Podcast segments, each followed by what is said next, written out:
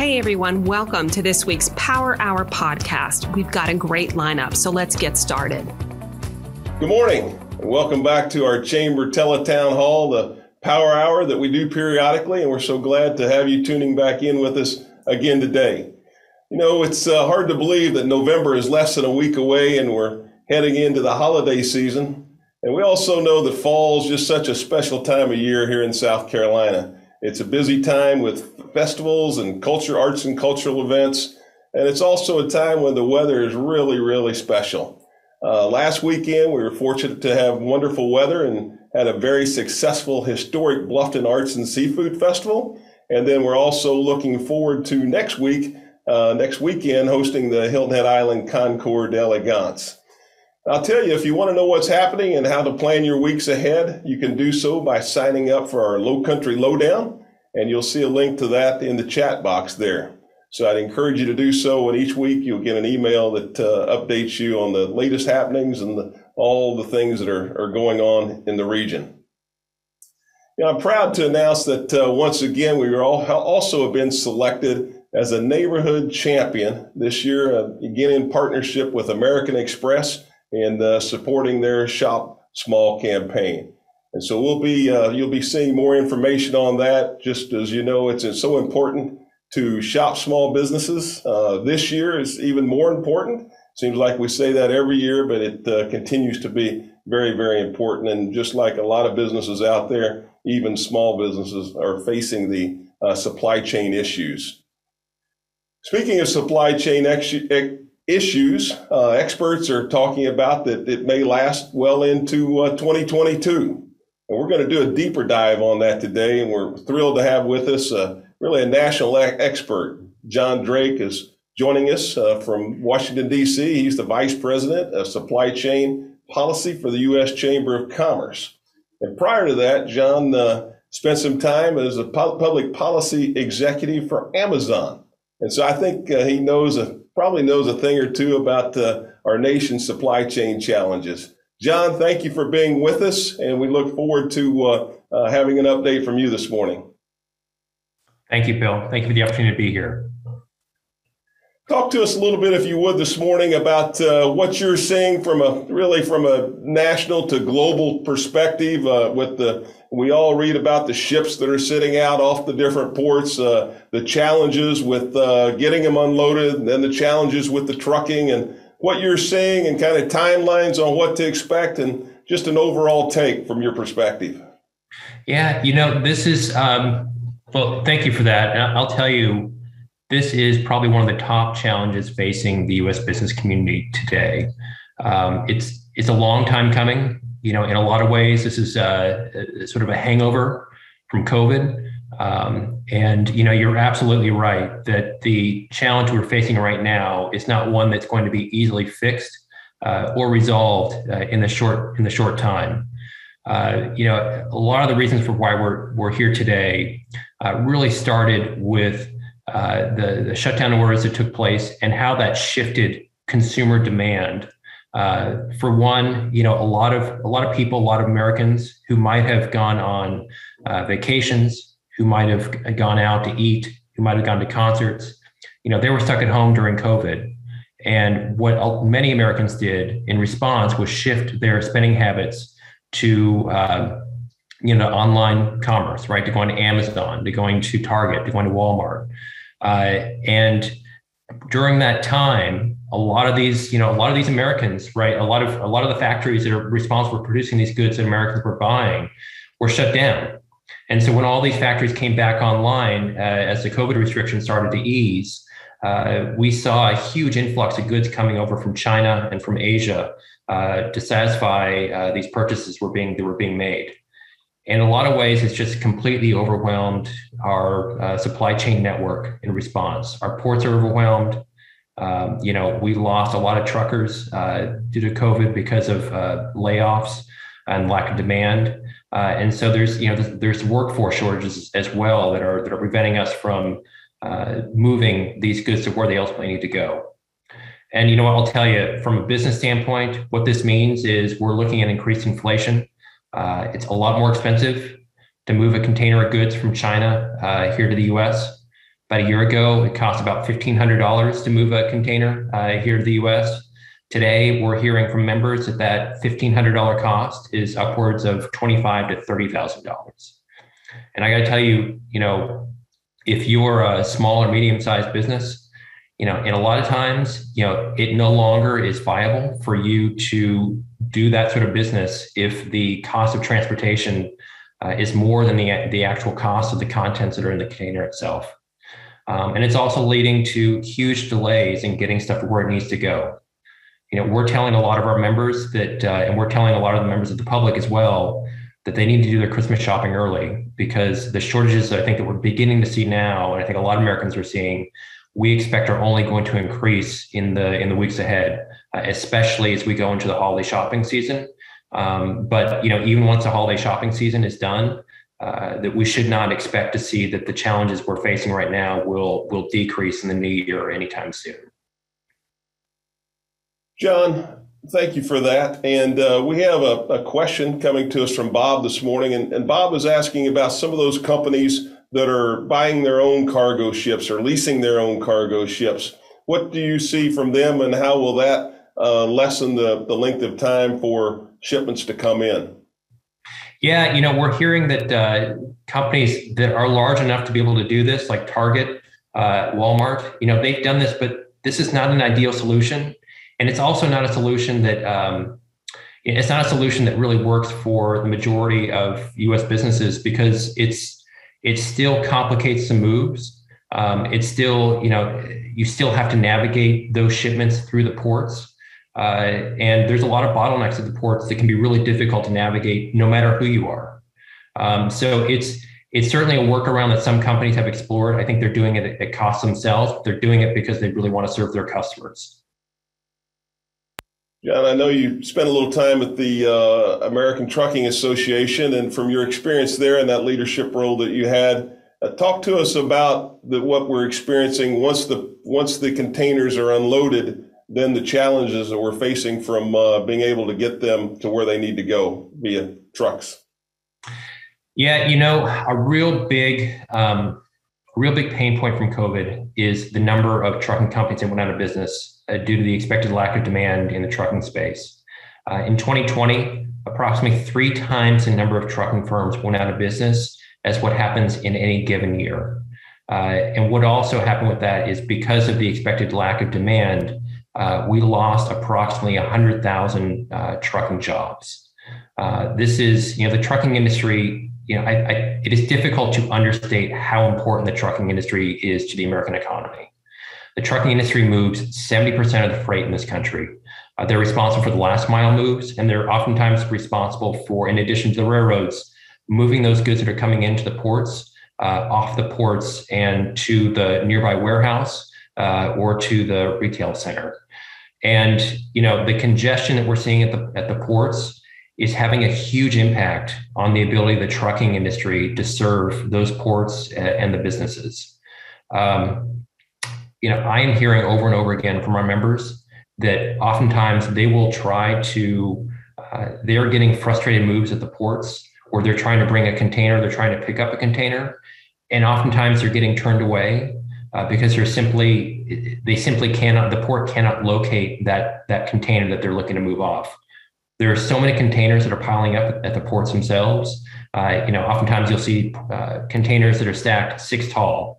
Um, you know, we're hearing the stories that uh, the warehouses at ports are at 120% capacity, uh, which means that there's so much stuff that's sitting there that you can no longer move a truck easily to get a container or a railroad bring it uh, to get a container off and move it off. So you know, there's a lot of frustration on the trucking side uh, in getting stuff moving again. And I think until we, you know, I think until some some, I think until folks continue to kind of push up and work together, uh, these challenges are only going to continue. Melissa is asking how many how many container ships are off the port of Los Angeles or Long Beach and and the number of average number of days that they're having to sit there before they're unloaded? So um, that's a good question. And the reason we kept, keep coming back to LA and Long Beach is because LA and Long Beach is responsible for 40% of all the incoming goods uh, that come into the United States. And you know the number of ships that are sitting uh, at port or outside port continues to grow every day. Uh, I think if I remember correctly, uh, there was reported 100 ships that were sitting outside the, the, ports of LA and Long Beach. I think a few of those were, were being in the process of, of, of berthing, but uh, majority of those are, are actually sitting outside the port waiting to come in. Uh, and I think the uh, the dwell time for those ships is averaging once they're in the ports, it's averaging approximately 10 days or so. Um, but the, those numbers are a few days old, so they, they may be improving quite a bit. But I will tell you from a stand, from a point of comparison, uh, that 10 day number uh, is in comparison to the approximately two to three days you might see in any given quote unquote normal year. We've heard about the conditions on those waiting ships. Uh, what can you tell us about those as the, the ships sit out waiting to be unloaded and and the crews that are on those? You know, it's it's really tough for those crews because you know, look these these folks uh, who are manning these ships or um, or staffing these ships.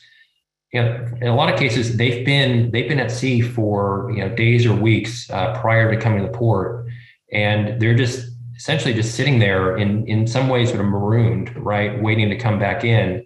Uh, and you know, it's it's it's also important to remember as well that the folks who are crewing these ships, uh, oftentimes, you know, during COVID, they were still doing this work, but they would they would be banned or they would be prohibited from coming on shore uh, due to COVID restrictions. So, you know, uh, you really got to salute the the men and women who are working these ships because of the conditions that they're working under right now, uh, and the amount of time that they're sitting out waiting to come to shore and know that when they do come, when they do, when those ships are berthed, that there's going to be just as much pressure to get those ships unloaded uh, and moving again. Uh, you know, so there really isn't a whole lot of time for them to uh, put their feet up and relax.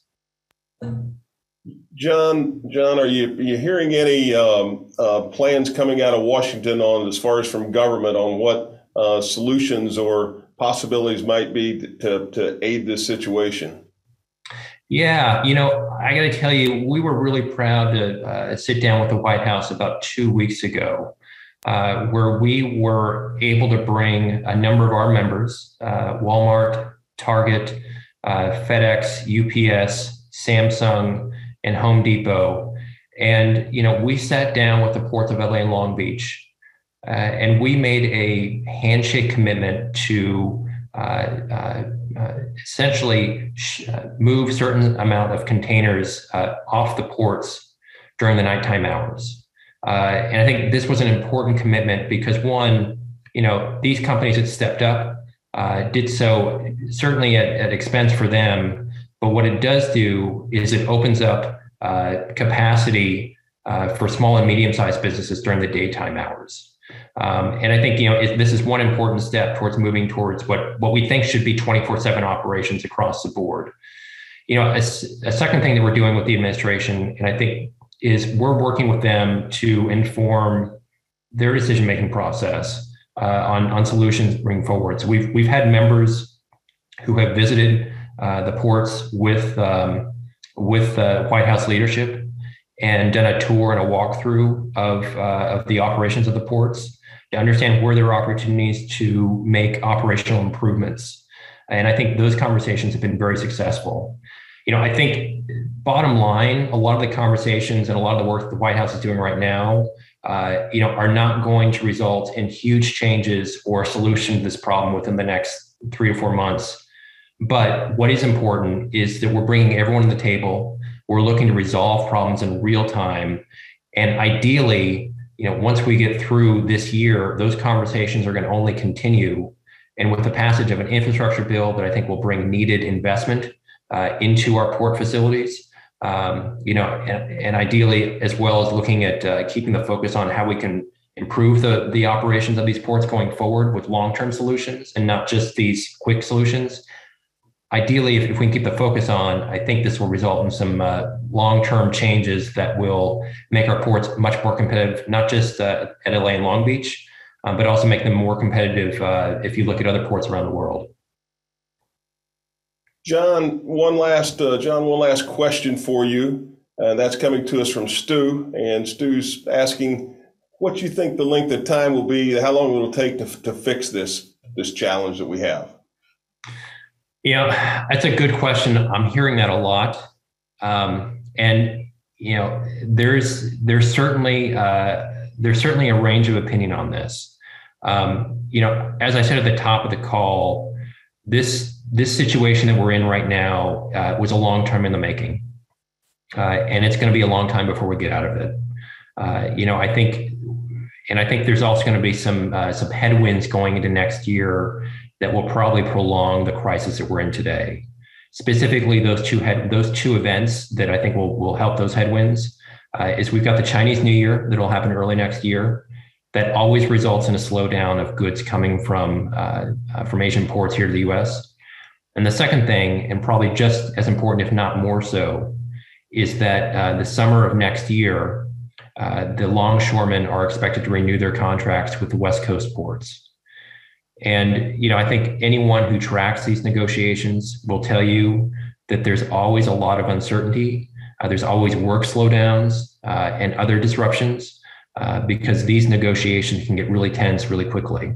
And I think if you look at those two events, plus just the sheer amount of containers and chassis that are piling up at our ports and the amount of time it's taking to move them, I think it's very easy to estimate that the, the challenges we're seeing right now will last uh, well into third quarter of 2022, if not, and probably beyond that. John, thank you for being with us today. We thank you for your leadership on this uh, important issue to uh, everyone. And uh, thank you for all that you and the U.S. Chamber of Commerce do on behalf of uh, uh, businesses and, and all, all communities and cities throughout the country. Well, thank you so much for the opportunity. Thank you for the opportunity to speak before your members and, um, and look forward to visiting you all uh, sometime soon. Thank you. Very, very good. Thank you. All right. We're going to bring things a little closer to home now, and uh, uh, we're going to be talking to uh, a gentleman from the, the country's fourth largest port. And uh, you may have, have seen uh, uh, some of the things floating, some of the ships floating around the Savannah harbor. And, and Jamie McMurray, McCurry is going to talk to us about what's going on at the Savannah port. And Jamie, thank you for joining us today. We're delighted to have you. My pleasure. Um, certainly not a, much of a better view uh, than from Hilton Head Island on the, on the beach, looking at whether we do or don't have any ships uh, uh, waiting to come into port. But um, you know, John uh, really covered the whole subject very well. I think had a lot of uh, points that that we see on a, on a daily basis. Uh, you know, right now.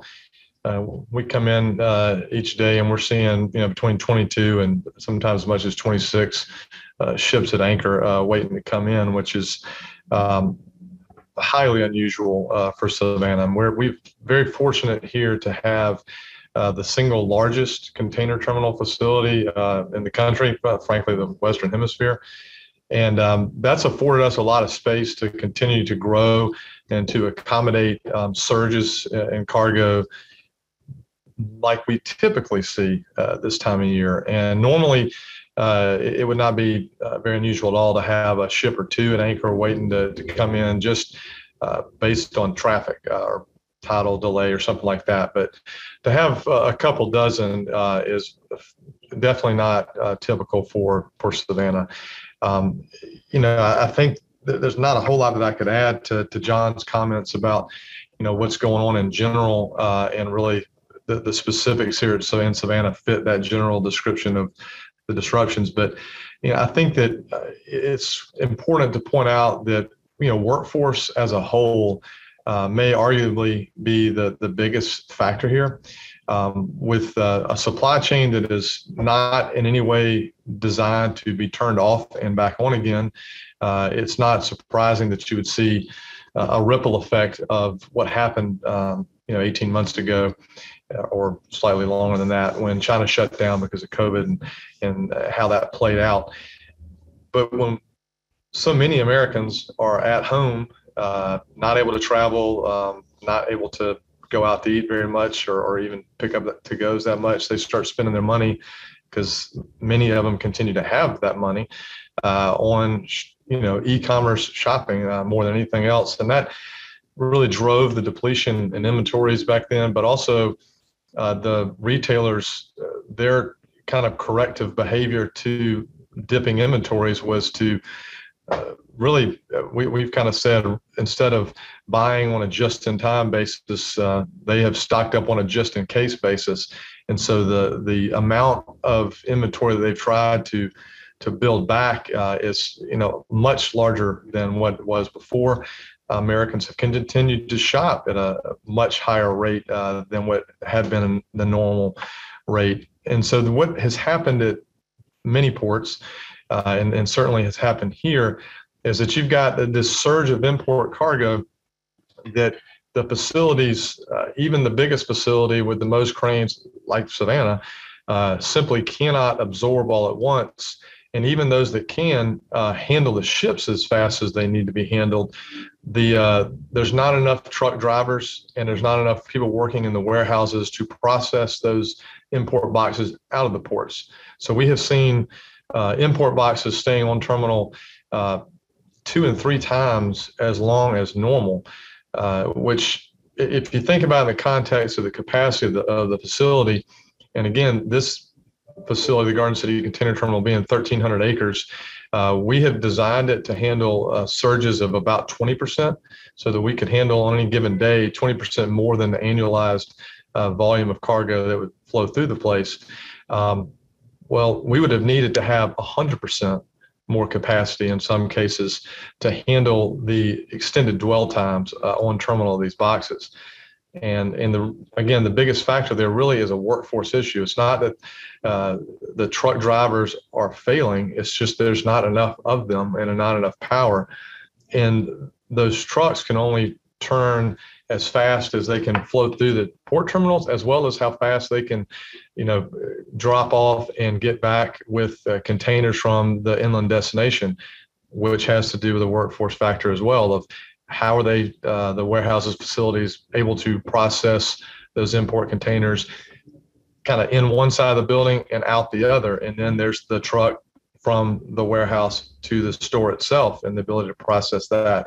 And that's really where the system is kind of broken down is the uh, ability to process all of the consumption uh, that we have uh, you know kind of endeavored to to pass through. So um, frankly, the, the port terminals uh, around the country are generally um, built to a capacity that we could handle this surge in volume if it could flow in and out uh, as fast as normal. Um, again, I, I said that we we're seeing dwell times on terminal of two and three times normal.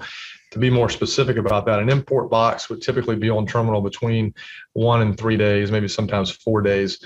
Right now, the average is about seven and in many cases it's as high as 12 to 14 and that's that's really where the, the problem has come in in our world so i'm not sure if uh, that's a, a good place to, to jump off to some q&a but i'm happy to, to keep on talking as much as you want bill.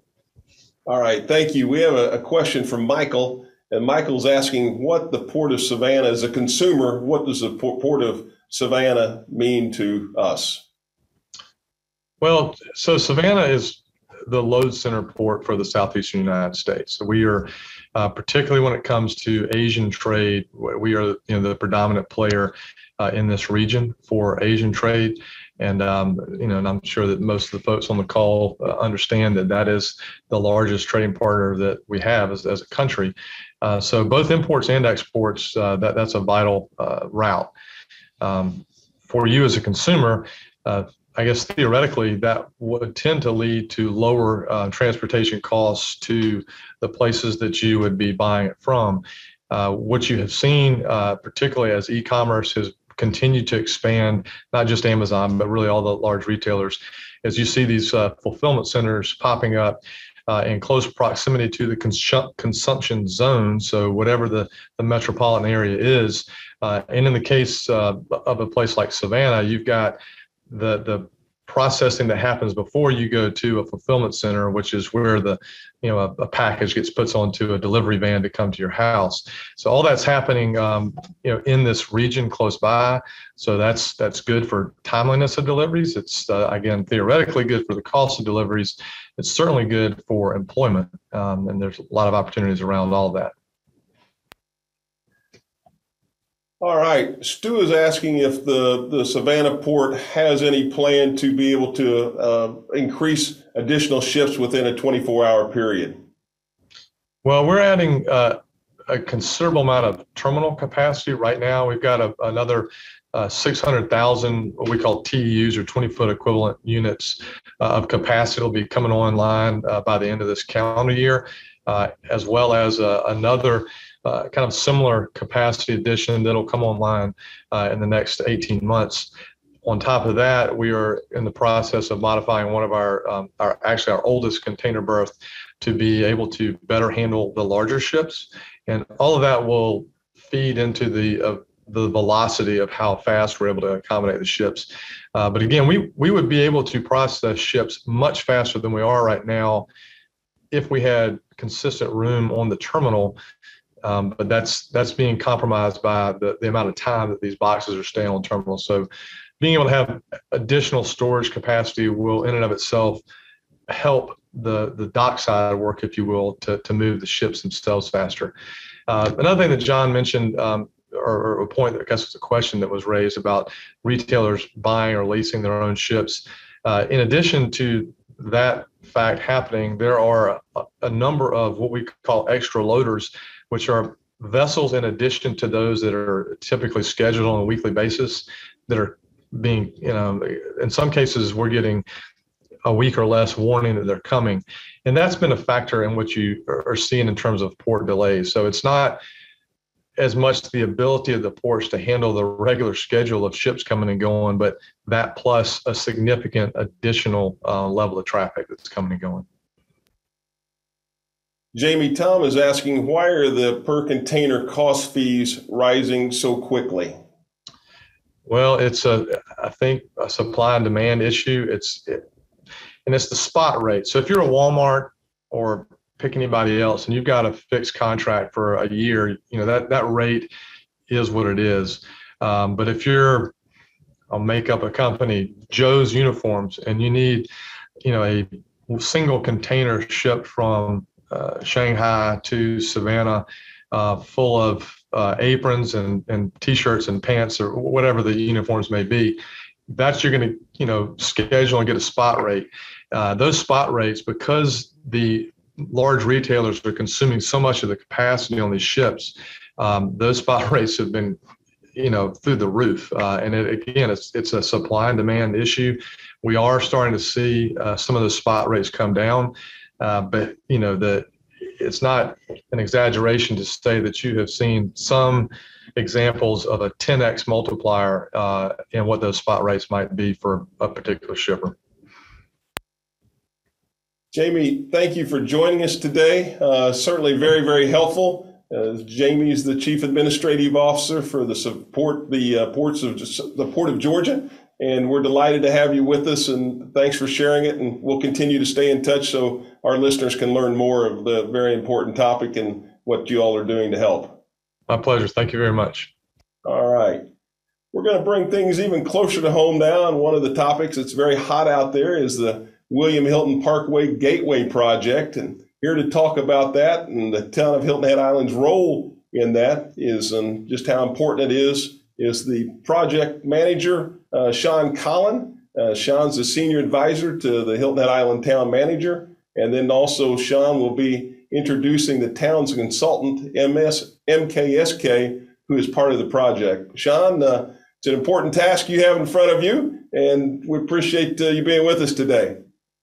Yeah, good morning, Bill. Thanks for having me. It's so, so important. I haven't shaved in the last few days, try to maximize time for this project. Um, well, thanks for thanks for having me. Um, I think the star of the show you want to hear from is Brian Kinzelman, our consultant.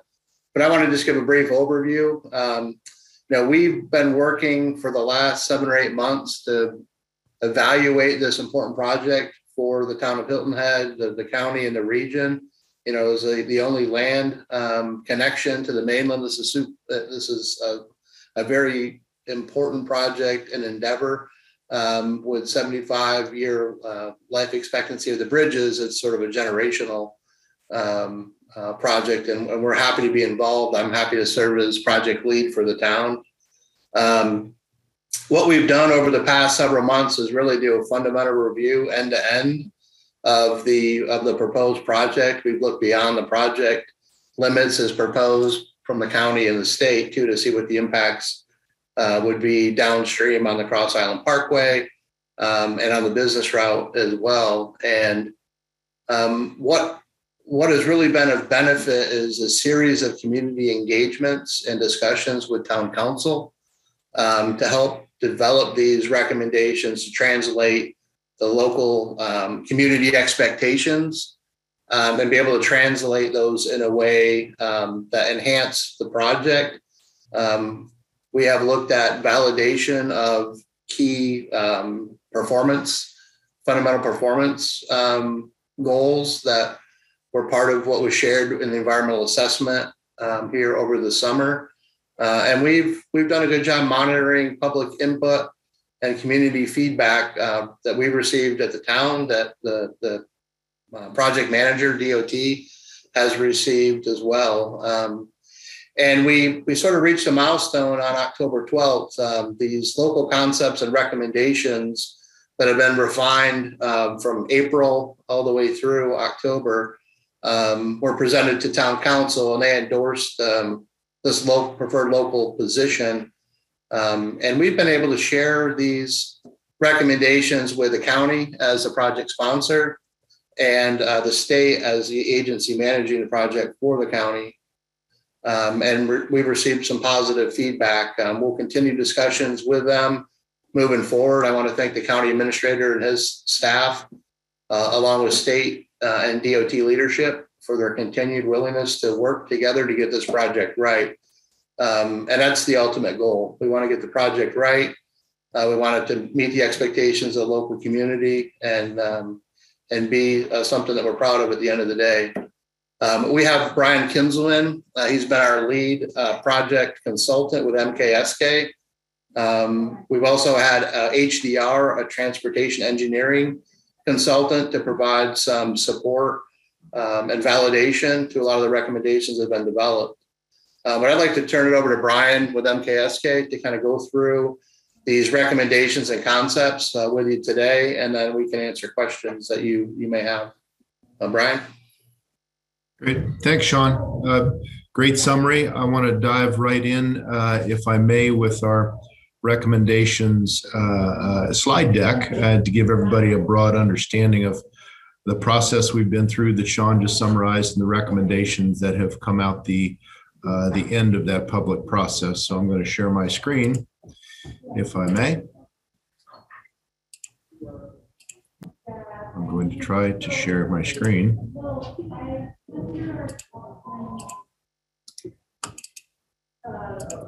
There we go. Can everyone see that? I trust you can. Uh, I'm gonna, Not, not yet, Brian. I, I don't I don't think we can see it. well, uh, let me see how I can do this, Shawn, because I've got it here. How's that? There you go.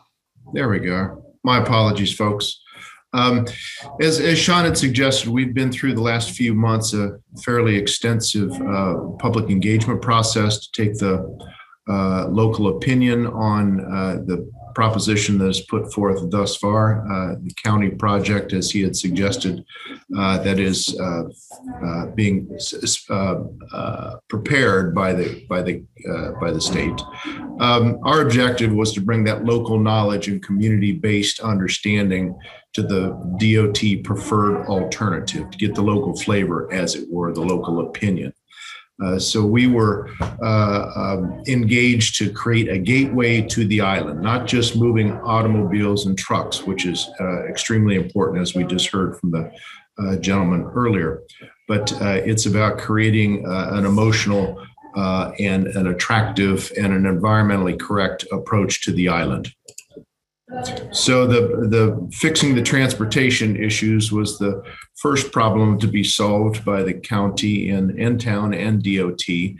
But we've added two more, and that is to uh, improve the quality of life, not just move automobiles faster, but move them safer and take into consideration that this is a, uh, a place where people live and work and, and, play, and also to create that that gateway onto the island. Uh, as we all know, coming uh, west to east, once you get that that broad view of the open water, uh, it is uh, quite an emotional charge, and we want to encourage that with fine bridge architecture and uh, roadway corridor. So we've broken the project down into four zones, starting at uh, Moss Creek intersection and moving to essentially the Cross Island through the Stony neighborhood. We've looked at each of those individually. But corridor wide, we've looked to reduce the travel lanes to the extent possible, still providing for adequate and safe movement of automobiles but reducing the amount of property that is impacted looking at details such as raised curbs for the medians, varying the alignment of the roadway so it's not uh, so much a, a, drag strip or a speedway, but something that is more of a meandering parkway, which is consistent with the rest of the island. Uh, take advantage of some of the town owned property to help those improvements to happen.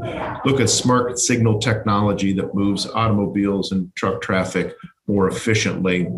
Uh, thinking always of trails for pedestrians and bicyclists, not just for automobiles and truck traffic, uh, and have that that comprehensive system of trails uh, that is consistent with uh, the attitudes of the island. And always encouraging those beautiful views uh, to the water, which is in fact um, uh, the signature of the island. Uh, so uh, those are issues that we've applied across all um, geographic areas of the corridor, but specifically to those four geographies at Moss Creek. We've suggested that this is really where the experience of entering Hilton Head Island begins. As you leave the Moss Creek intersection moving eastbound, you come underneath the uh, flyover of the Bluffton Parkway and and that's your gateway experience that's where we want to capture people's uh, attention relative to signage and landscape and bridge architecture and the like. Not on the island, but speaking to the island.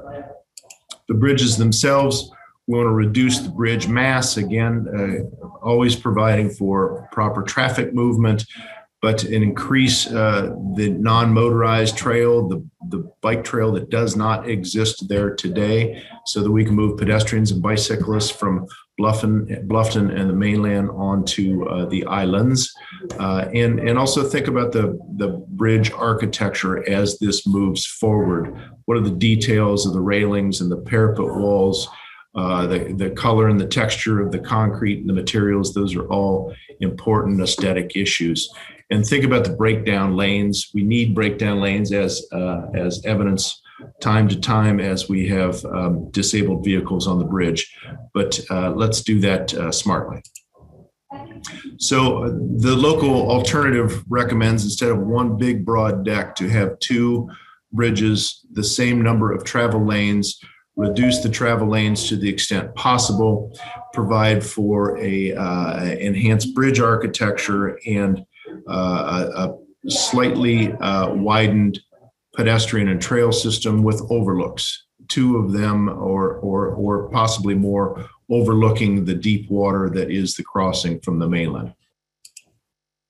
On to Jenkins Island as this, uh, the bridge passes from Pinckney on to Jenkins to consolidate the access uh, curb cuts and intersections to one single uh, intersection at Windmill Harbor and to create that as a signalized intersection so that we don't have folks um, uh, inadvertently uh, interrupting traffic flow.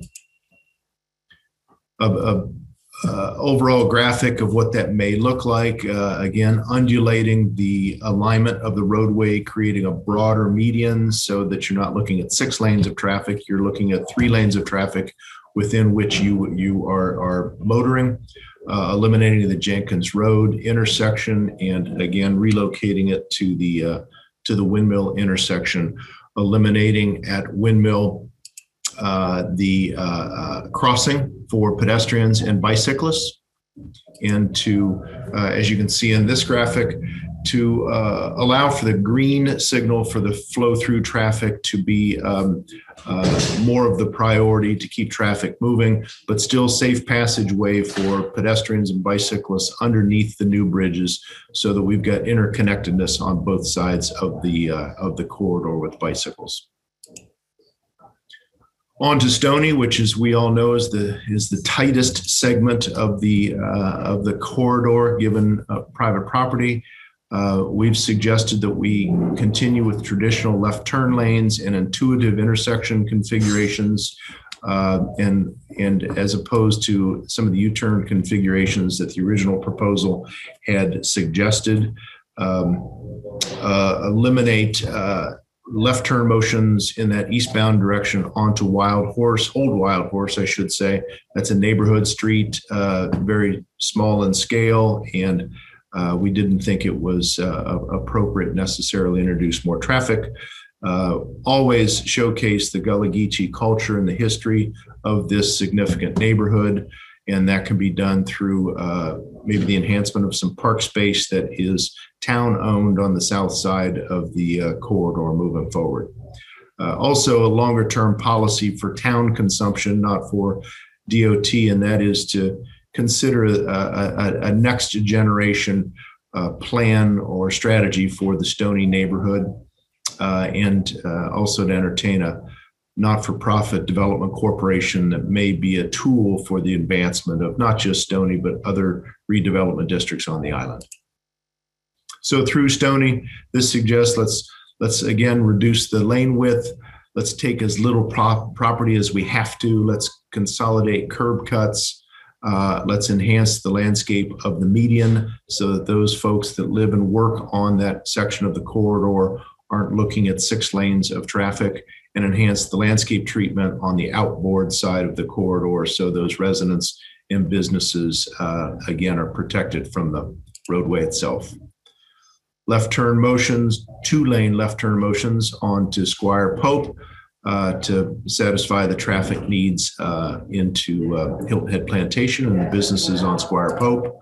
Uh, again, the elimination of a turning motion onto uh, Old Wild Horse and protect that um, that neighborhood street. Some modest improvements at Spanish Wells and Wild Horse intersection, continuing to have those left turn motions, so it's a fully functioning intersection, but moving more efficiently and safely. So, as a whole, the picture of the Stony neighborhood suggests that we have this, uh, again, a, a, town initiative of a new uh, marsh front uh, park that's on the south side of the corridor. Uh, having a median uh, that that uh, brings attractiveness to the whole corridor, minimizing the curb cuts out onto the parkway to the extent possible, and making for more intuitive and safer intersections. So all of that, uh, again, uh, this is a reiteration of what was stated before, a, uh, a listing of, of corridor wide recommendations and then the zone specific recommendations as was just stepped through graphically.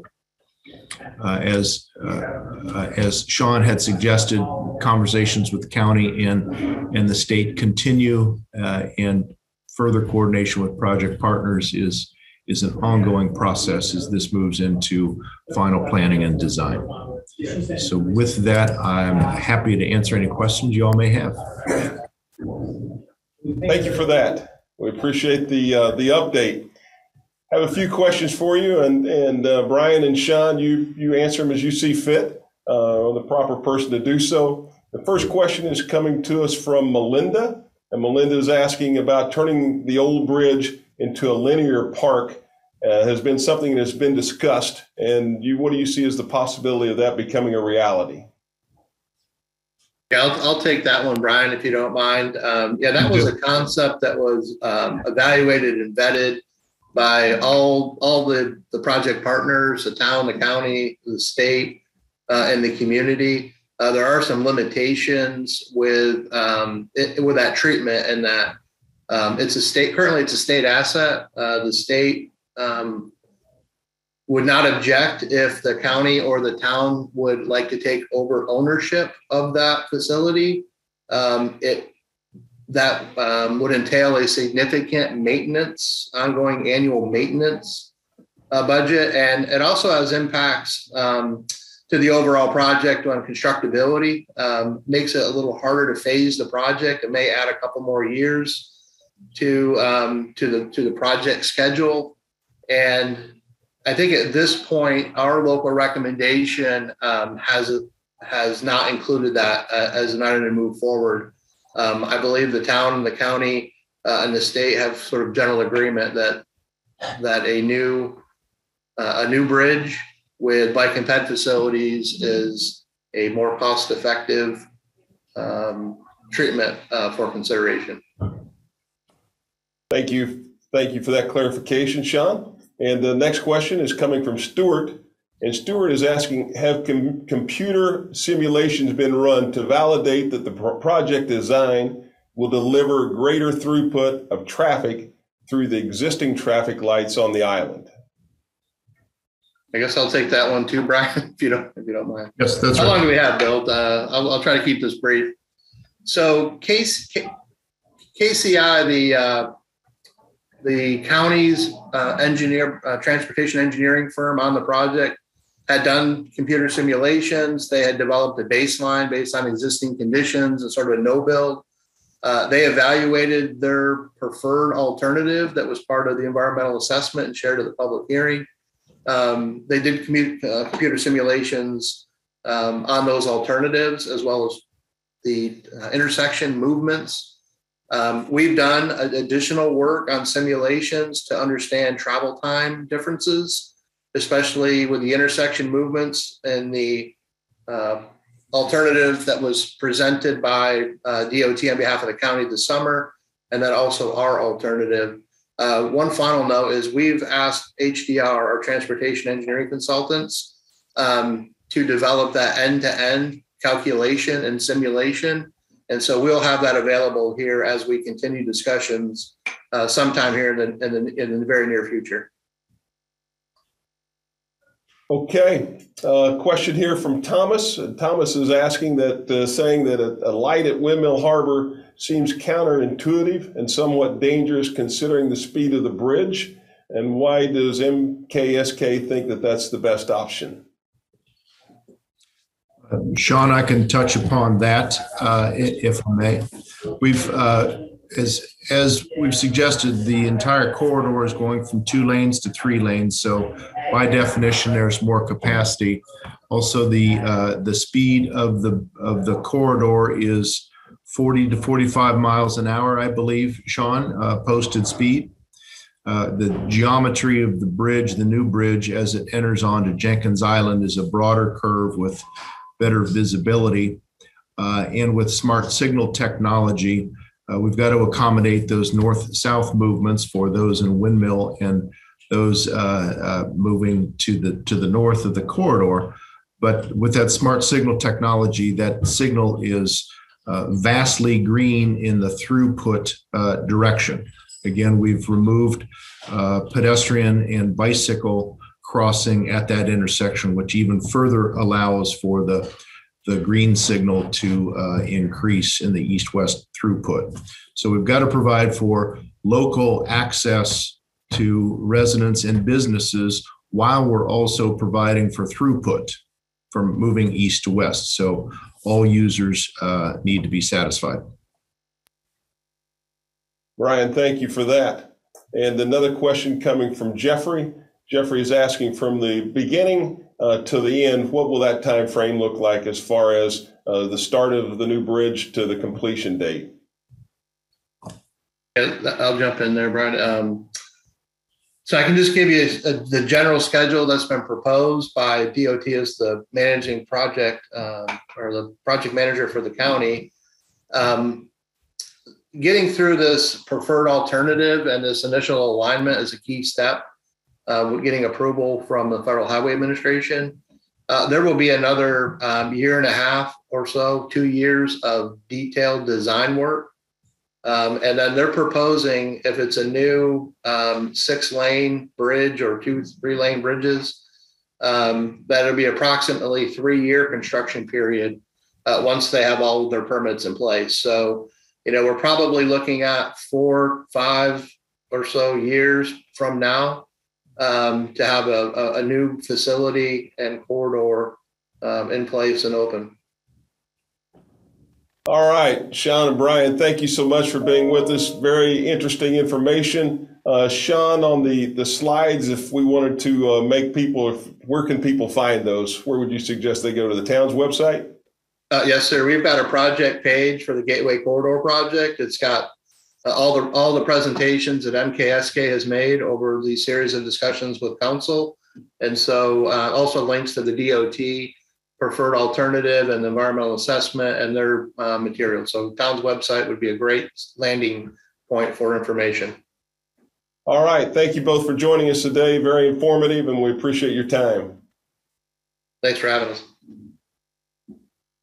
Our next speaker this morning, we're going to shift gears and knowing that uh, uh, how Concours d'Elegance has become one of the state's marquee events and also one that has the state's highest net worth event, something that maybe we didn't know, uh, but it's uh, good to good to know that. And also, you don't have to be a car buff to enjoy they're one of the region's biggest and best weekends. And so, if you like cars, great, and if you don't, it's still something you want to see.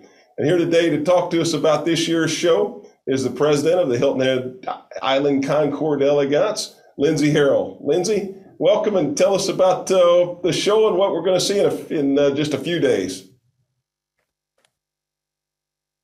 Thank you, Bill. Thanks for having me. Um, we're really excited. Um, we had a year off, and what the year off gave us was a lot of time to plan for this year. And we have our largest event ever planned for this uh, this coming next weekend, actually, on the island. Um, we have seen record ticket sales we have a record number of cars planning to attend. And Bill, to your point, you do not have to be a car person to enjoy this show. Um, when I started at this event um, way back when, I won't say how long ago that was, but um, I was not a car person. I've quickly become one though, but these are not cars, these are works of art. So you can appreciate them whether you love cars or you just like admiring something pretty with a cool interior.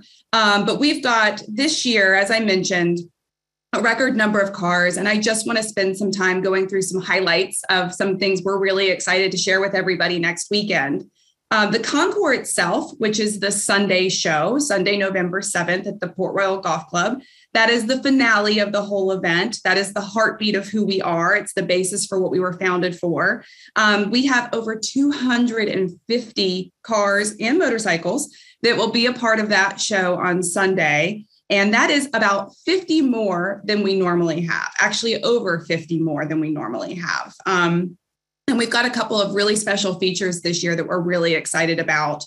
Stutz is our honored mark. Um, for those of you who do not know what a Stutz is, don't worry, I didn't either again before I started this job. But um, Stutzes were uh, pre war cars made in the early 1900s into the 1930s. And we are going to have to our knowledge, the largest collection of Stutz is on display at one time. Um, I think the only other event that's come close is Pebble Beach. So we're kind of neck and neck with Pebble Beach, which, um, if you're familiar in the Concours world, Pebble Beach Concours is kind of the granddaddy of all of the American events. Um, we're going to have 26 different Stutzes on display, ranging from as early as 1914 to 1937.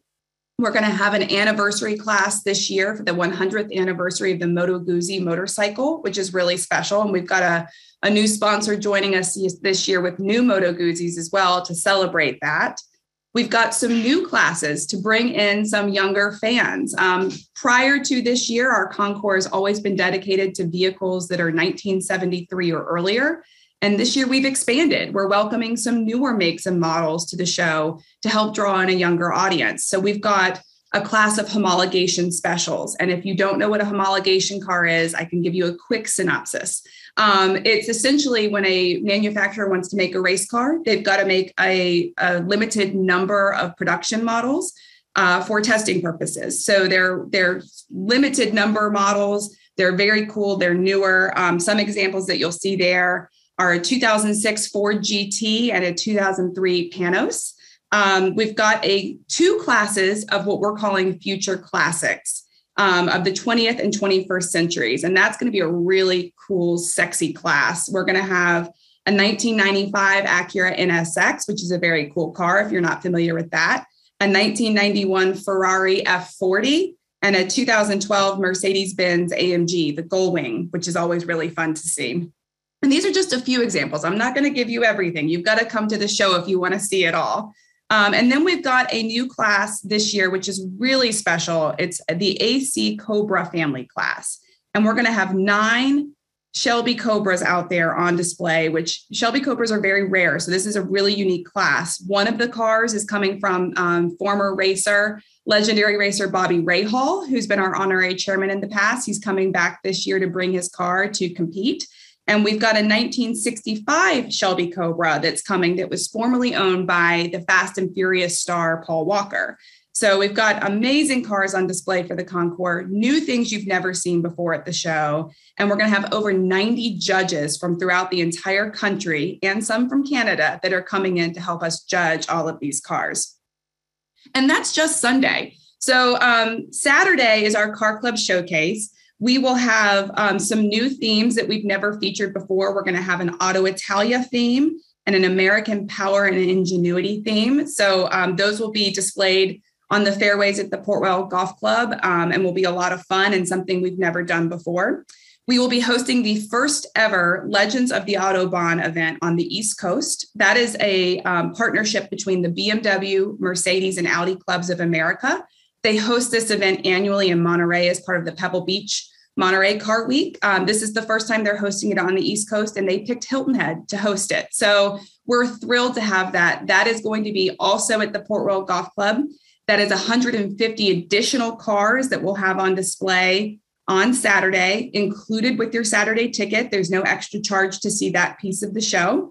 Um, and then, of course, we've got the Aero Expo at the Hilton Head Island Airport, where we'll have a number of amazing aircraft on display paired with Concours cars. And we've got a lot of new uh, aircraft coming in this year, flying in this year. We've got some Staggerwings, which are really special. We've never featured those before. We've got a 1957 Lockheed. We've got a two, uh, 2021 Beech King Air um, and a helicopter from the Coast Guard. So we're going to have a lot going on Saturday and Sunday. I also want to just point out some special features that we're going to have this year, Bill. Um, we're featuring again our Women Driving America program, which we started in 2019.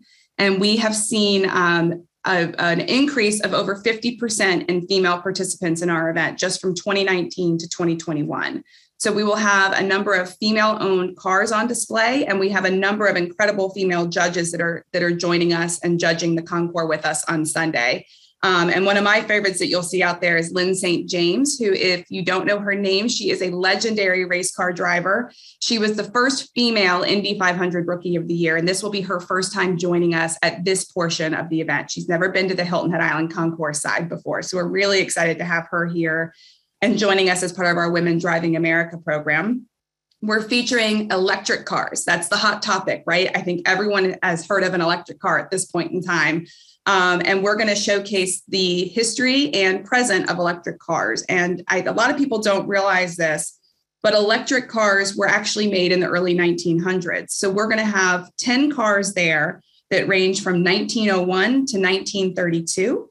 And then we'll have a lot of new cars and new technology on display from BMW, McLaren, Tesla. So it's going to be really a story of the whole life of the electric vehicle from where it started to where it's come. Um, and we've had some amazing people helping us source the cars for that exhibit, which has been a lot of fun. A couple other quick special cars that you won't want to miss.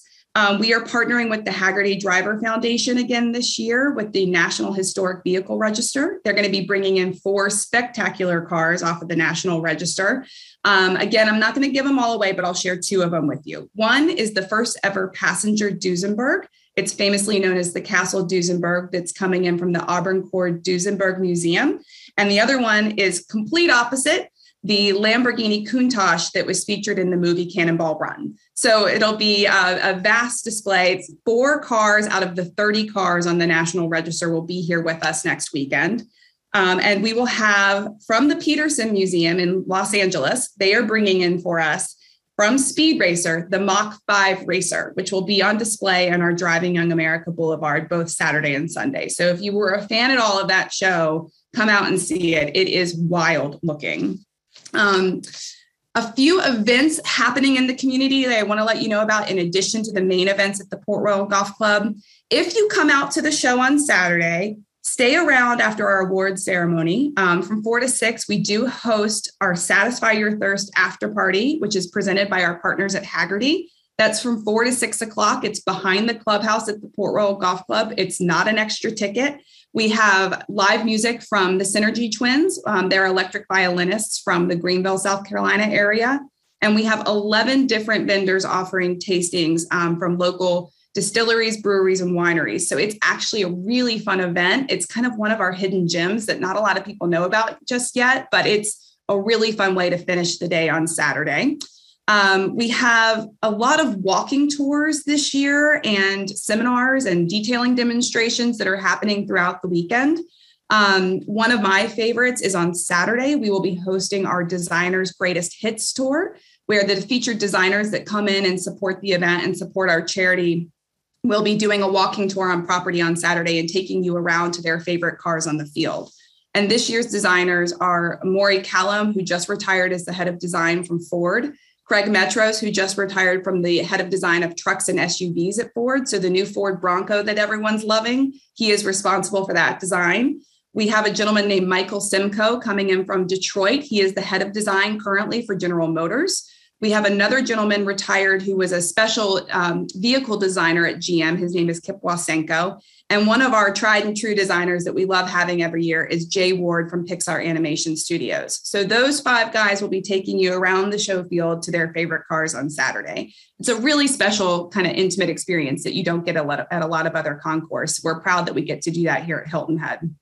Um, and then outside of what we host, there are a few other events in the community next week that I think are fun to point out. Um, there's the Grand Motoring Film Festival on Thursday night at the Art Center of Coastal Carolina. It's an 80s themed night, and they're going to be featuring The Secret Race Across America, which is a documentary about the, uh, the Cannonball Run. So that event is Thursday night at the Art Center. It's from 5 to 9. It includes a cocktail party and an 80s themed car display outside of the Art Center. It's $55 a person. It's a lot of fun and it's a really fun way to start the weekend. Michael Anthony's is hosting a tableside wine dinner on Thursday night as well. Um, they have reservations ranging from 5:30 to 7. And Nunzio's is hosting their Diamonds of the Kitchen truffle dinner on Wednesday night at 6:32. And these are all part of the concours schedule. Um, information for all of these events can be found on our schedule page on hhiconcours.com. But um, we're really excited, as you can tell. I, I, hope you can sense my enthusiasm. Um, And then just last, before I close it out and open it to questions, I do want to point out from the charity side what we're doing this year. Um, coming out of last year, which was a challenging year, not being able to host our event or raise money. Um, we weren't really sure how we were going to do from the charity angle, but our Driving Young America Fund and the committee behind that fund have dedicated to give out six different scholarships um, in six different categories to support students who want to be in the automotive or aviation industries. So we're donating $30,000 in scholarships this fall during the event this year for a Tools for Techs program, an aviation program, a motorsports program, an automotive restoration program, a female initiative to make sure we support females in this industry as well, and also one scholarship that is dedicated to a student in Beaufort County who wants to pursue an automotive career. So we're really excited to be, you know, pushing our charitable cause and supporting students that want to help move this industry forward. Um, we're really excited to be back at Port Royal. Our partners there have just been amazing, and the West End has been amazing. And we hope everyone here today will come out and join us next weekend. So, if there are any questions, I'm happy to take questions. Lindsay, thank you. That was a, yeah. comprehensive update, and uh, your uh, your passion and enthusiasm, I can tell, will will lead to a great week on Hilton Head Island with the Concours d'Elegance. We do have a couple of questions for you. One is coming from Robert, and Robert is asking if there are any tickets left for the Friday night flights and fancy. Unfortunately, that event is sold out. I would say all of our hospitality events have sold. Uh, they've sold out faster than we've ever seen before this year, um, and our ticket sales have just gone crazy. I think it's a combination of you know people missing the event from last year and and people you know itching to get out after COVID. So unfortunately, our flights and fancy is sold out. Con- congratulations on the, the number of tickets that have been sold, as well as the number of exhibitors, and the largest ever on both cases is certainly a, a tribute to uh, to you, your board, and your volunteers, and the community. Thanks each of you for your your service and what you do to to make this such a great event. One last question I see here is uh, uh, Steve is asking what the what the number of attendees you expect to have during the weekend. Uh, it's it's hard to tell. I mean, our our advanced online sales for general admission are up amazingly high. Um, the last I saw was at the end of um, September. I'm sorry, the middle of October, and at that point, we were our general admission alone was up 300 percent. So we have been spending the last few weeks prepping for bigger crowds changing our food orders, changing our shuttles, adding more restrooms, things glamorous things like that. Um, but we are we are preparing for a larger crowd. If the weather is good and day of sales are strong, we're definitely going to see our biggest crowd ever. Well, that that's super, and uh, you won't want to miss it. November five through seven at Port Royal. And go out and support and just have a, a wonderful time because it's an event. If you haven't been to it before, it's just a fun, fun day. And uh, Lindsay, thank you for for joining us today. Thank and you, best, Bill. Best of luck for for the up, upcoming weekend. Thank you. Thank you, everybody. Hope to see you at the show. Very good. Lindsay Harrell talking all things Concours Elegance. As we get ready to close out today, I just uh, first of all want to remind everyone of another wonderful event that's taking place, and that's Crescendo. Crescendo will be happening uh, all through up into uh, through November the 13th. So if you haven't had a chance to participate in any of those uh, events, I would certainly encourage you to do so. And thank you for being with us today. We're very appreciative of your time. We're very appreciative of our speakers' time. And uh, also, as we close out, I simply want to say be kind. It's very important that we all would be kind and stay safe and don't forget to love each other. Have a great rest of your day. Thanks, everybody, for listening to the Chamber Channel's Power Hour. We encourage you to tune in for future episodes. Never miss one by subscribing to our channel on Apple Podcasts, Spotify, or Google Podcasts.